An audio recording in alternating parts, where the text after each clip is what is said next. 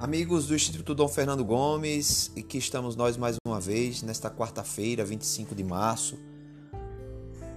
Hoje, de uma maneira especial, através das redes sociais, através das mídias, né, dos aplicativos, da tecnologia, é, para juntos novamente fazermos nossa reflexão, a nossa oração, o nosso pedido, o nosso agradecimento.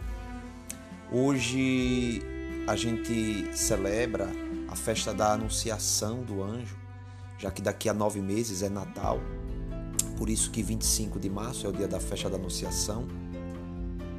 E a leitura hoje vai nos lembrar daquele momento em que o anjo Gabriel foi enviado por Deus até Maria para que ela concebesse de maneira miraculosa o Salvador do mundo.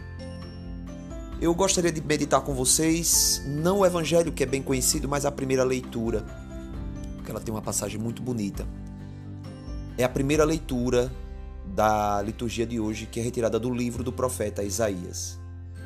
E diz o seguinte: Naqueles dias, o Senhor falou com Acaz, dizendo: Pede ao Senhor teu Deus que te faça ver um sinal, quer provenha da profundeza da terra, quer venha das alturas do céu. Mas Acaz respondeu: não pedirei nem tentarei o Senhor. Disse o profeta: Ouvi então vós, casa de Davi. Será que achais pouco incomodar os homens e passais a incomodar até o meu Deus? Pois bem, o próprio Senhor vos dará um sinal. Eis que uma virgem conceberá e dará à luz um filho, e lhe porá o nome de Emanuel, porque Deus está conosco. Palavra do Senhor. Demos graças a Deus.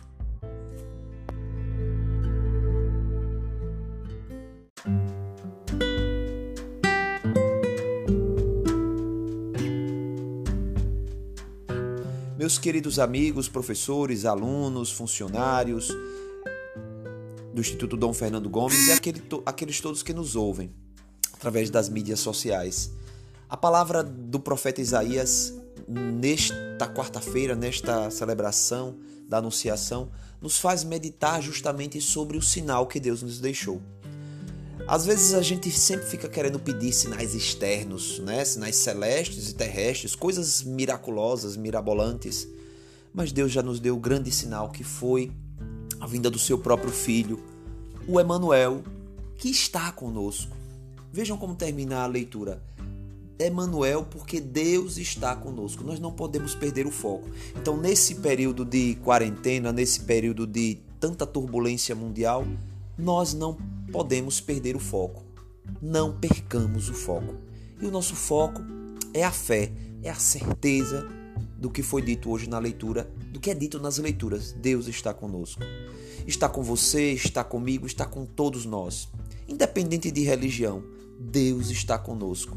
Ele está através da ação diária dos profissionais de saúde, médicos, enfermeiros, todos aqueles que estão nos hospitais batalhando, lutando para a melhoria das, dos doentes. Ele está conosco através dos profissionais de segurança que estão nas ruas, está conosco através dos profissionais de limpeza que estão nas ruas, está conosco através dos profissionais da comunicação que estão ali nos trazendo a notícia, está conosco através de todas as pessoas de boa vontade que de uma maneira simples ou, ou de uma maneira mais complexa tenta se doar pelo próximo, tenta se é, é, se colocar à disposição do outro. E é isso que devemos fazer, nos colocar sempre à disposição do outro, dentro das nossas possibilidades. Nem que seja mandando uma mensagem, nem que seja fazendo uma oração no seu íntimo, nem que seja é, ajudando aqueles que estão precisando é, ali em nossa casa, em nossa atividade, na escola. Enfim, que todos nós nos coloquemos à disposição do, do outro, porque temos já essa certeza: Deus está conosco. E todos juntos, nessa certeza, venceremos esta batalha. Que o Senhor nos abençoe, que o Senhor nos guarde. E agora eu peço que juntos concluamos esta reflexão diária através dessa mídia social, pedindo por todos nós, principalmente pelos enfermos, pelos aqueles que já estão hospitalizados, e pedindo também por todos aqueles que estão trabalhando no combate a esta doença. Rezemos, oremos a oração do Pai Nosso, a oração universal dos filhos de Deus. Pai nosso que estais nos céus, santificado seja o vosso nome. Venha a nós o vosso reino. Seja feita a vossa vontade, assim na terra como no céu. O pão nosso de cada dia nos dai hoje. Perdoai nossas ofensas, assim como nós perdoamos a quem nos tem ofendido. Não nos deixes cair em tentação, mas livrai-nos do mal. E que o Senhor nos livre de todos, todos os males, nos dê um dia tranquilo e feliz. Em nome do Pai, do Filho e do Espírito Santo. Amém. Fiquem com Deus.